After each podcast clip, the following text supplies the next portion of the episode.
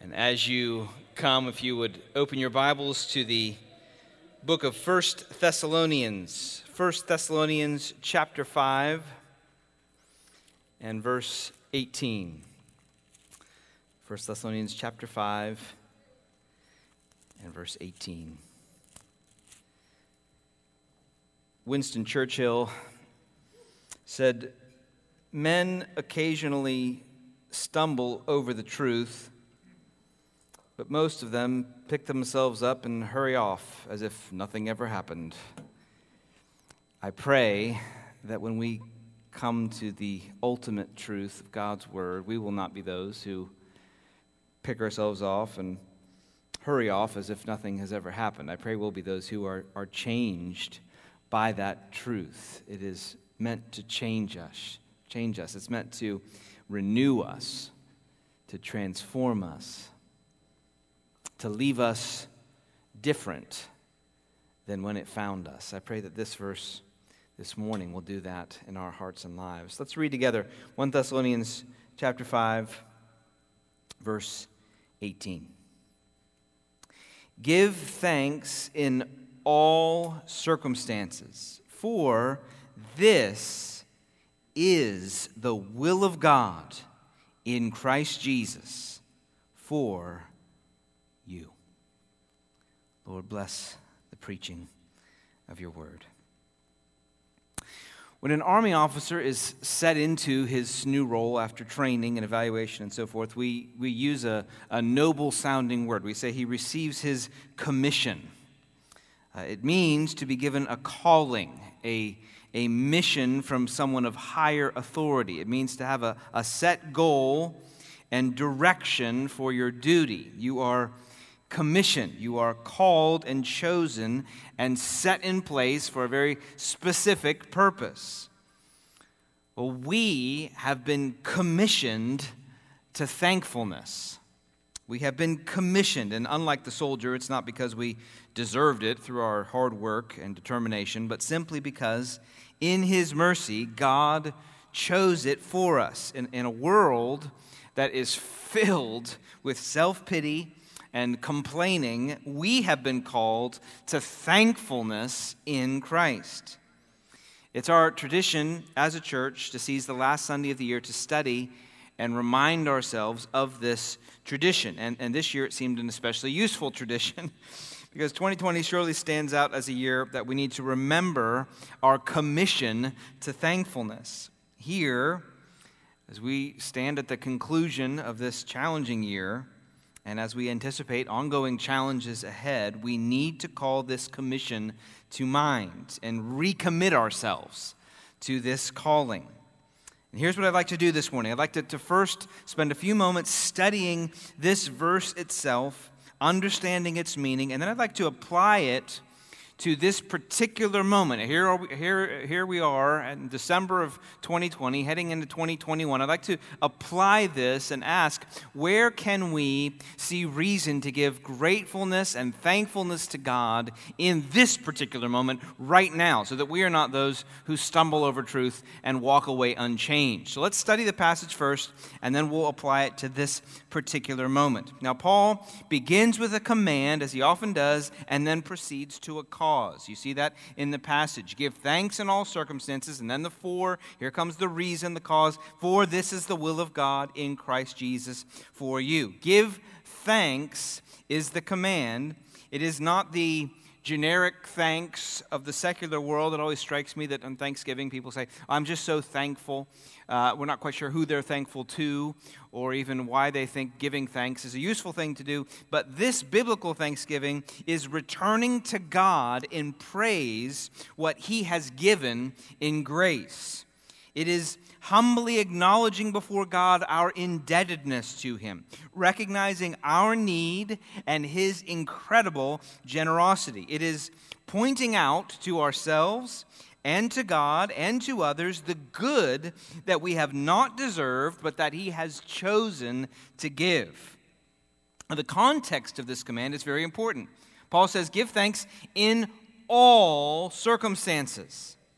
That means Christians are called to give thanks when we see only prosperity and when we experience painful adversity. It means that in every moment we are commissioned to thankfulness. This means that Christians are not called only to avoid complaining. Do you hear what I'm saying there? We are, we are not called merely, maturity is not reached merely by the avoidance of complaining or, or merely to aspire to some kind of fatalistic acceptance of life. Well, it's God's will, and I guess we have to accept it as it is. No, we are commissioned to something positive, something proactive. We're commissioned to thankfulness in every moment, in thrilling moments, in disappointing moments, in endless suffering, and in tempting surprises in the parking lot, in the living room, in the family room, in our inner thoughts, in our spoken responses, in our Christian fellowship, and in every conversation, in our hospital beds and our wakeful hours, at our bridal showers, and at the graveside service. In all circumstances, we are commissioned to give thanks. In marriage, give thanks. In parenting, give thanks. In employment, give thanks. In unemployment, give thanks. Husbands should be giving thanks for their wives. Wives should be giving thanks for their husbands. Parents should be giving thanks for their children. Children, you should be giving thanks for your parents. There is no part of our life that God does not want colored by thankfulness. Henry Ward Beecher said, The unthankful heart discovers no mercies, but let the thankful heart sweep through the day, and as the magnet finds the iron, so it will find in every hour some heavenly blessings. This means that to be unthankful is to be disobedient.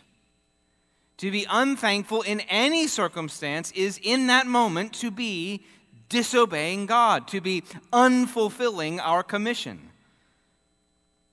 Thankfulness is the lifestyle of the godly Christian. Thankfulness is the lifestyle of the godly Christian. And Paul gives the cause for this command. He says, This is the will of God in Christ Jesus for you. Now, to know God's will, to know God's will is to have a sobering and precious possession. Our culture loves endless questions without answers. I remember seeing a billboard that stuck with me, and maybe you've seen it too. It says, It's not about having the right answers, it's about asking the right questions. Might define our culture in a billboard. It's more about asking questions. That's ridiculous. You don't just need questions, you need the right answers. Questions without answers are ultimately hopeless. God has given us His answer to the question, What is the will of God for my life? Well, He has told you. God has told you what the will of God for your life is, and He's put it in plain, simple terms so that even in our obtuseness, we're able to understand. It is to be thankful. Give thanks in all circumstances. We belong to our Maker. We live in an era of perpetual self discovery of trying to find out who the true you is, what your true purpose is, what your true calling is. And all of that discovery is, is ultimately designed to push people away from objective reality that God has declared over us what his purpose for us is. Listen, if you're 17 and you've bought into the idea that you're supposed to discover the true you, let God contradict that hopeless and fruitless endeavor. Are there some distinctives of your personality? Of course. But is the fundamental calling of your life abundantly clear and direct and straightforward? Yes. What are you called to be? What is the will of God for your life? To be thankful. To be thankful. I remember watching a, a military scene in which an officer, a lieutenant, was accused of disobeying an order from a superior. But he protested. The order had never reached him. I called, said the captain. But our lodging has no telephone, said the lieutenant. I sent a runner, sent the captain. But no runner ever reached me, said the lieutenant. Lieutenant was in an impossible situation to be charged for disobedience without ever knowing the will of the commander. Well, God is not so cruel. God gives us very clear, very direct expression here. This is the will of God for you in Christ Jesus. And this will trumps every subjective guidance of God. Yes, might God guide you subjectively into some individual calling or purpose? Of course. But this will is held like a banner over every other subjective guidance. This is the absolute, undeniable, undoubtable will of God for every Christian in every season of life to be thankful be thankful. Let this sink in. This is God's will for your life, God's purpose, God's calling. And this will comes to us in our union with Christ. It comes to us in our union with Christ. This is a reminder of the greatest cause we have for Thanksgiving that we have been united to God in Christ, that we as sinners have been brought into relationship with God, that we have been reconciled to our Maker, that we have been forgiven by our judge, that now we stand in Christ, cleansed and forgiven and headed towards heaven. This is the will of God for you who have been brought back to life from the death of sin, who have been brought back into fellowship with God when you are separated from Him, who have been brought back into mercy when before all you had to anticipate was wrath. This is the will of God for you who have been saved and are in Christ.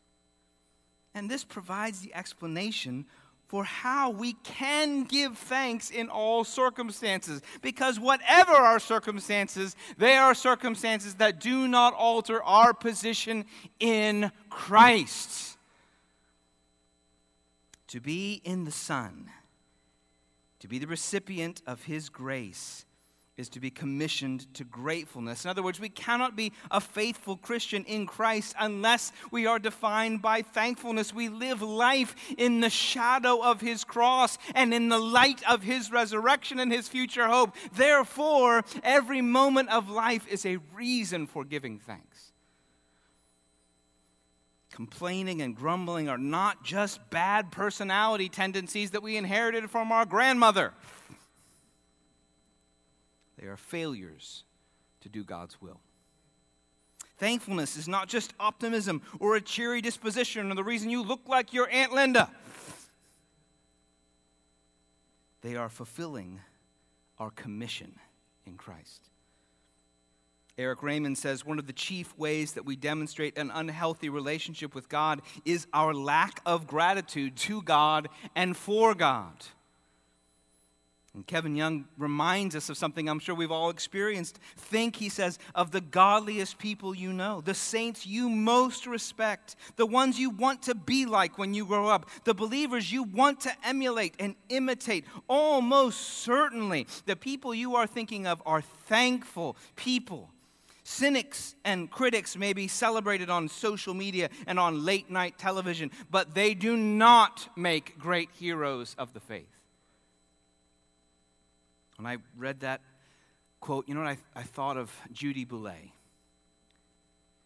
as a, a personal hero of our church. And I thought of her and I thought, I'm not sure I've ever encountered Judy that she hasn't expressed or demonstrated gratefulness, just beaming out of her face, just a constant sense of awareness of the undeserved grace of God. It just beams out of her face. It's not because her life has always been easy or is always easy. And Judy, if I trust that you're watching this, don't be embarrassed. We are just grateful for you, okay?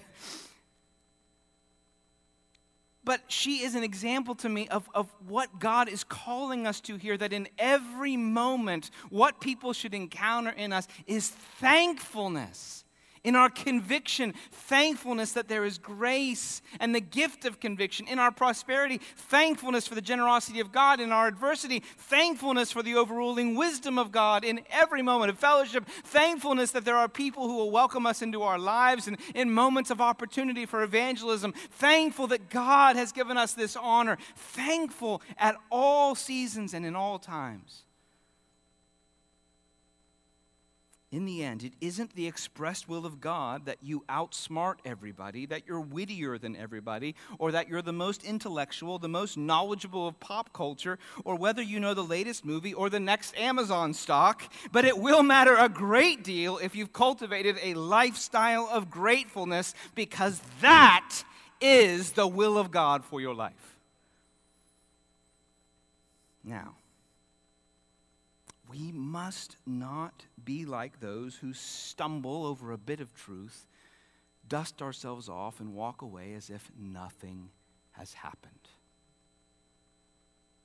How can we apply this commission to this moment in this season, December of 2020? What reasons do we have for thankfulness? Well, if we take time, we could list thousands. They are literally countless. Countless reasons. 10,000 times 10,000 reasons to give thanks to God. I'm just going to list 10. 10 reasons, and I'll comment briefly on them. I would encourage you, write them down. Any of these would be worth a morning of devotional meditation.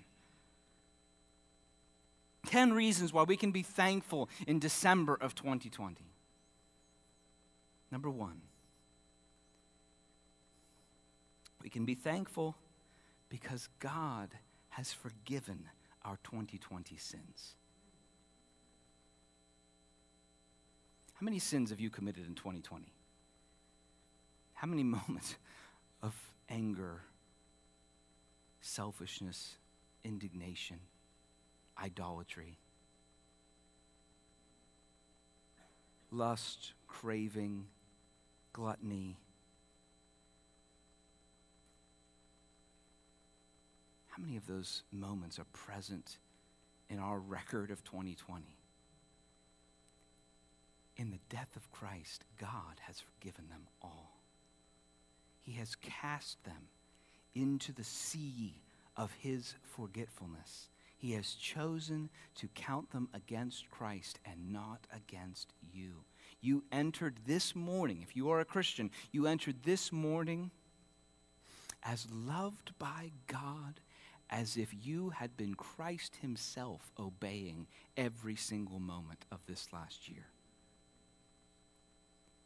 You do not head into this next year with the responsibility to atone for your sins, to make up for your sins, or to have a good year in place of the bad year. No, you enter this year covered by the blood and righteousness of Jesus Christ. What is the chief and first reason we have to be thankful?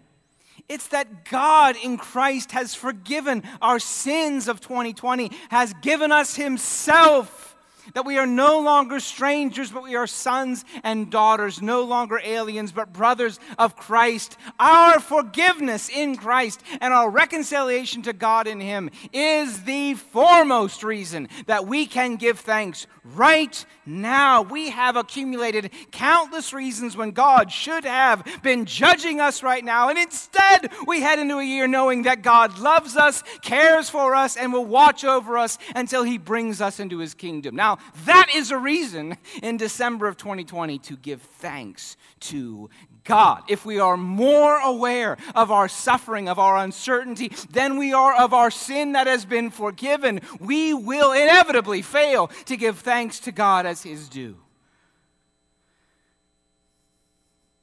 God has forgiven our sins of 2020. Second reason, God has governed our 2020 suffering by His love. He has governed it by his love. Romans 8 20, 28, a well known verse, expresses this succinctly. And we know that for those who love God, all things work together for good, for those who are called according to his purpose. That's true of providential calamities of nature and health. It's true of personal failures. It's even true when people intentionally perpetrate wickedness against us. I'm indebted to my friend Jared Mellinger for finding this quote referencing the story of Joseph. You know the story of Joseph in the, in the Bible in the Old Testament who had many years, far worse than 2020 has been for us. He was enslaved. He was put in prison, traded by his very own brothers out of jealousy. But at the end of his life, when he's speaking of all of those horrific events, he says this to his brothers You meant evil against me, but God meant it for good. D.A. Carson comments on this profound truth in this way, helps us to think about the so called catastrophe of 2020.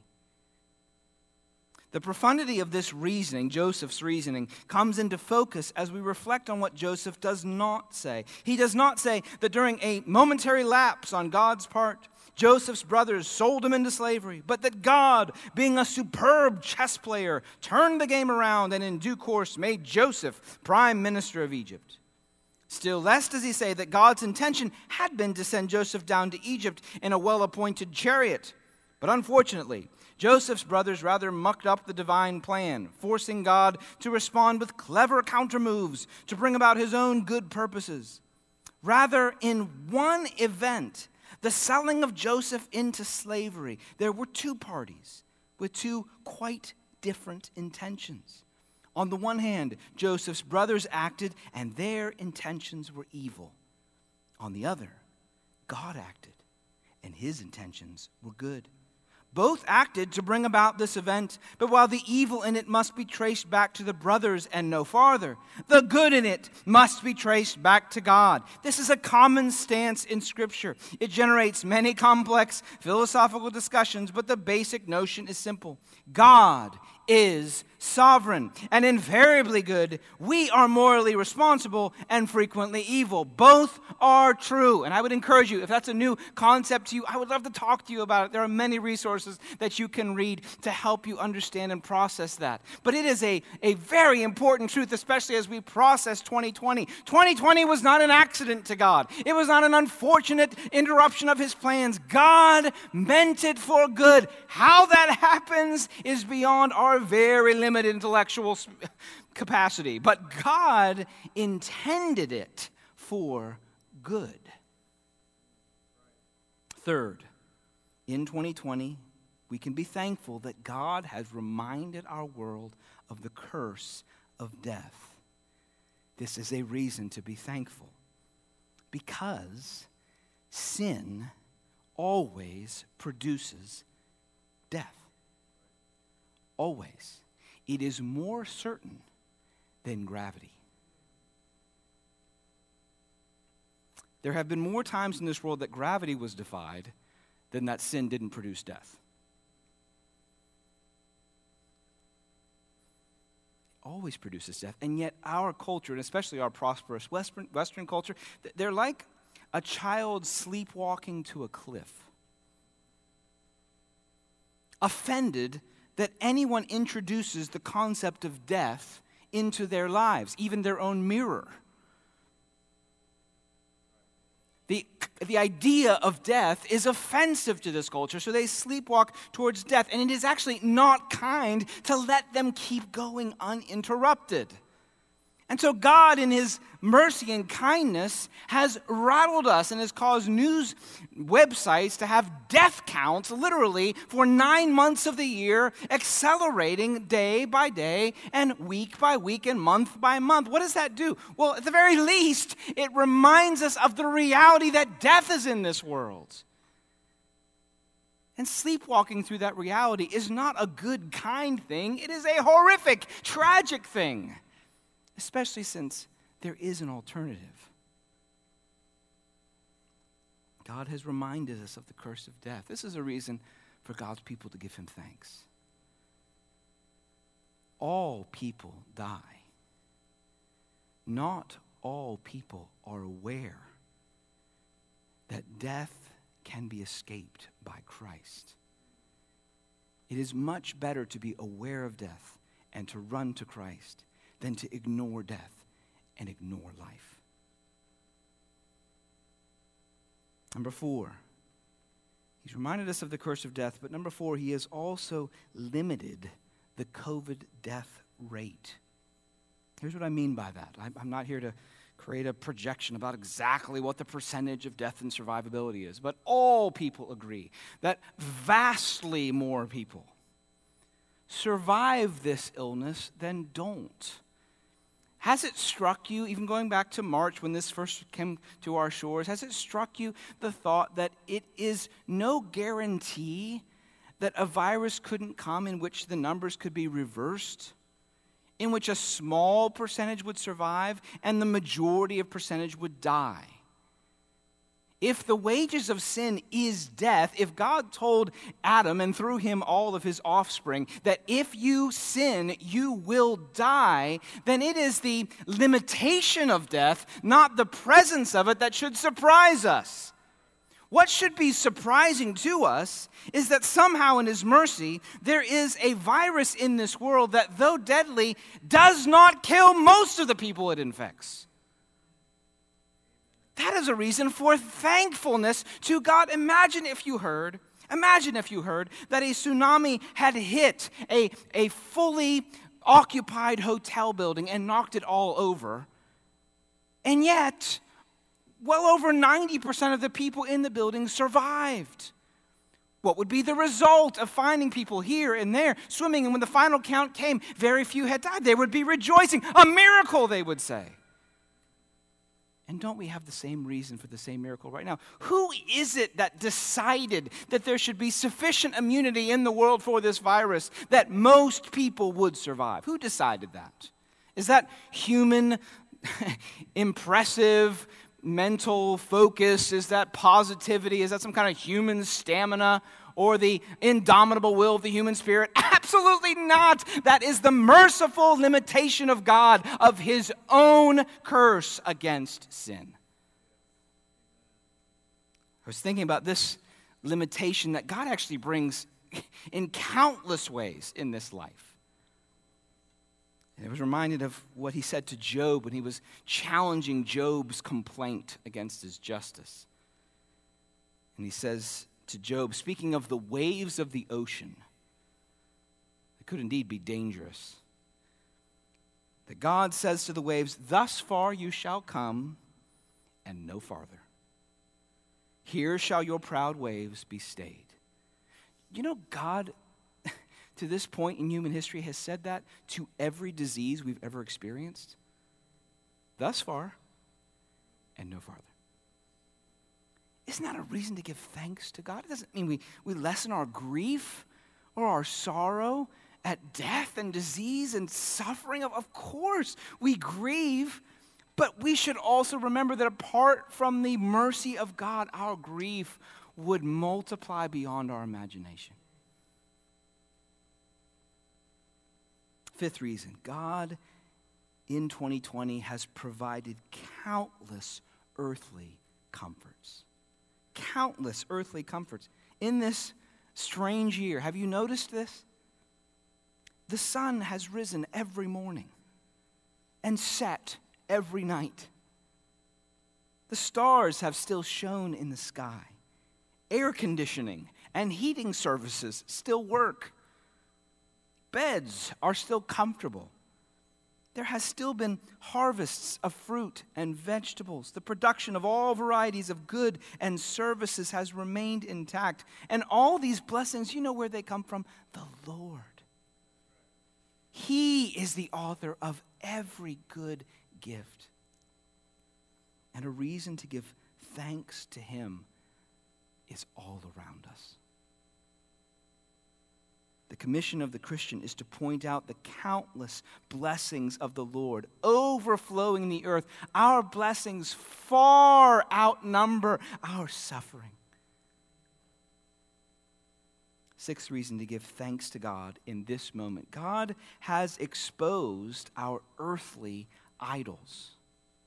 God has exposed our earthly idols. This year has revealed the vulnerability of earthly security. And if you're like me, it has revealed earthly castles that we run to, sand castles, for comfort and security. There have been uncertainties about our health, uncertainties about our government, uncertainty about the media, uncertainty about the economy, uncertainty about the culture, uncertainty about the future, even uncertainty about our national stability. And this shaking can be a gift in that it exposes the temporary nature of earthly refuge.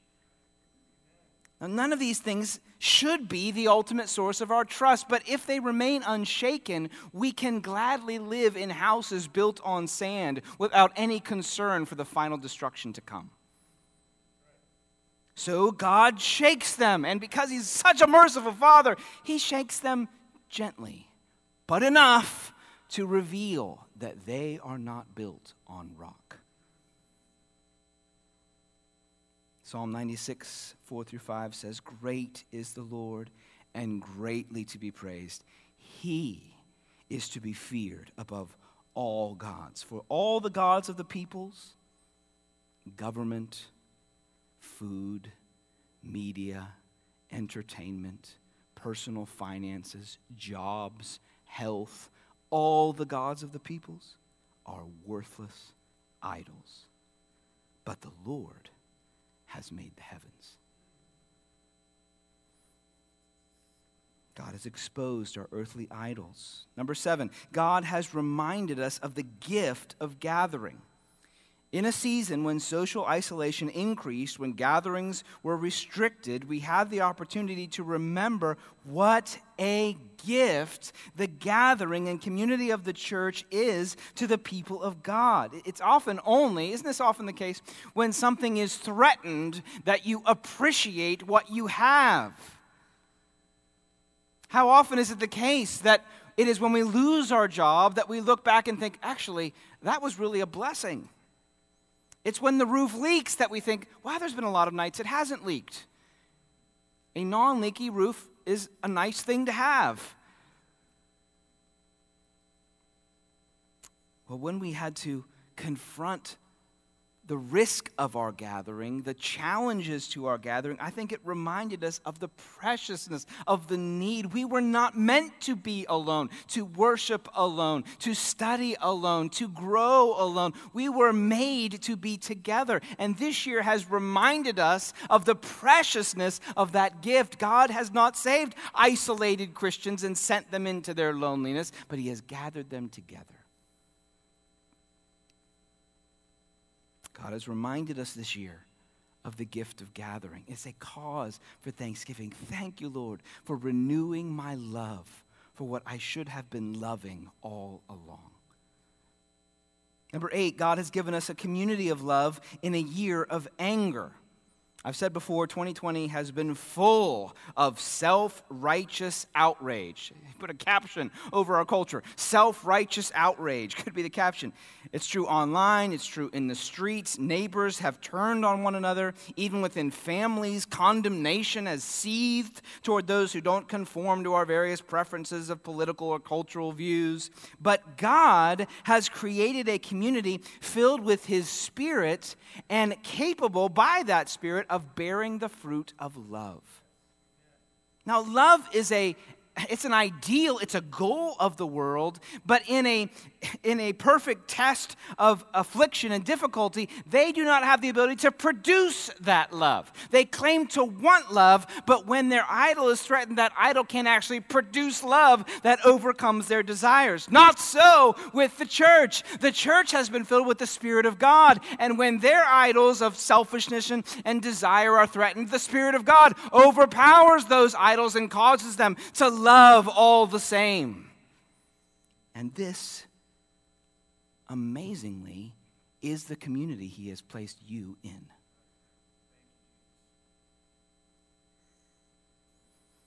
God has given us a community of love in a year of anger a community in which fighting for ourselves is not the norm, but rather loving each other is our morality. Love not based on our limited strength, but as a fruit of His own unlimited spirit, which He gives generously to us. Number nine, God has given unity in Christ in a divided year. Mm. Countless divisions threaten our country and one person from another. Even Christians are tempted to unite around preferences or our individual desires. COVID and its aftermath have tempted God's people to bicker and split. But God has given us a banner that unites us. We are one in Christ.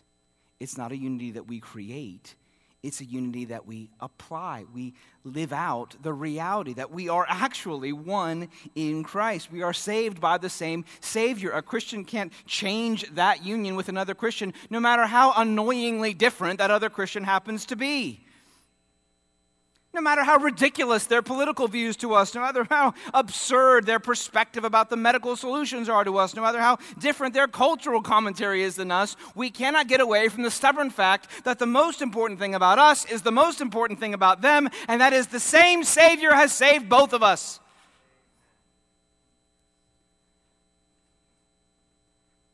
We have a union in Christ in a divided year.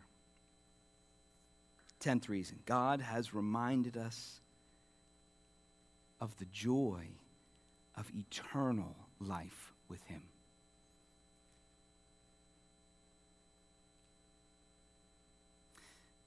Do you long for eternity a little more this December than you did last December? Do you see the need for it? This world has shown its brokenness this year. We have seen the cracks in the foundation, haven't we? The creaking timbers, the groaning floorboards, the chipping paint, the water damage, the evidence of vermin in places they should not be all showing that this world has an expiration date. But God, God, in the midst of this creaking world, has given to his people the promise of a new world. Eternal joy in him, a renewed earth, a new place of residence in a culture that is desperate to avoid death and is terrified, understandably, of disease. If this creaking house is all you have, of course you are worried to see the shaking of those timbers and the creaking of that foundation and the signs of those vermin running through the house. Of course you are. It's all you have. But the Christian has a home in the heavens, unspoiled, untainted, and kept in heaven for us. We have a home whose foundation cannot be cracked, whose timbers cannot be shaken, whose paint never peels, because it's painted with the gold of God's kind goodness to his people. We are those not terrified by death. We do not idolize physical comfort. We need not preserve our physical well being at all costs. Our greatest days are in the future. Our joy is just in seed form now. And as Paul says in 1 Corinthians 15, the seed has to die so that the new life can come. We're not surprised by the shaking of this world, the decay of our bodies, the limitations of medical science, the uncertainty of the future. That's what God says is true of this world. And as the shell of this world is cast away, the seed of his new creation will come. We can't rush his timing. We just wait patiently for us. But we know, we know that as this world shakes, his home has been prepared. Our full glory is not now, it is to come. 10 out of 10,000. 10 million. Give thanks in all circumstances is not an impossible task except that it is impossible to thank Him enough.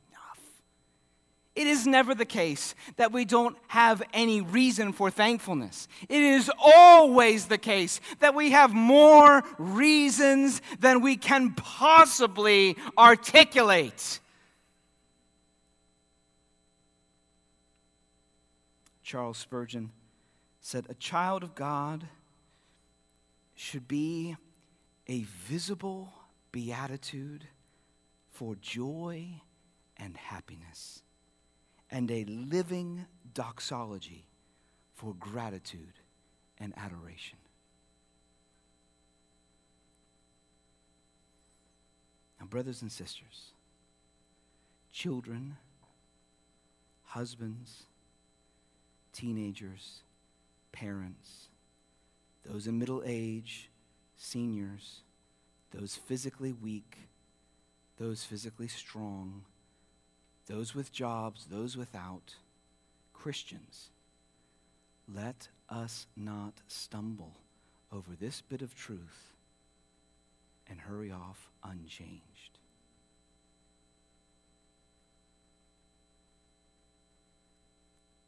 Let us not despise our commission. We are officers of Christ, called to offer thankfulness, called to echo his grace with our gratefulness, his gifts with our thanks. Let's pray.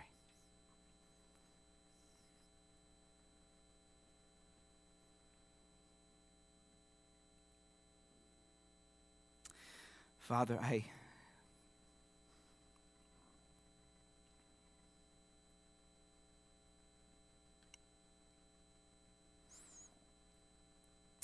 Lord, I confess and acknowledge my frequent thanklessness and even more grieving, my complaining. I thank you for your forgiveness. And now, Lord, I pray,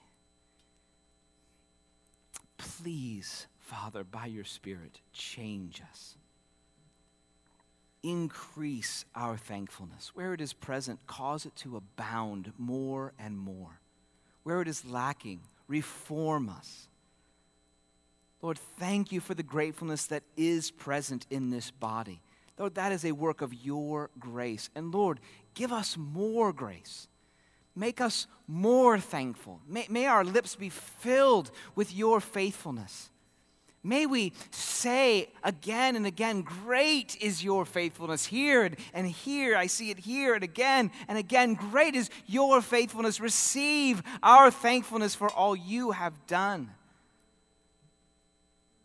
Cause our lives to beam forth a living doxology of gratefulness and adoration.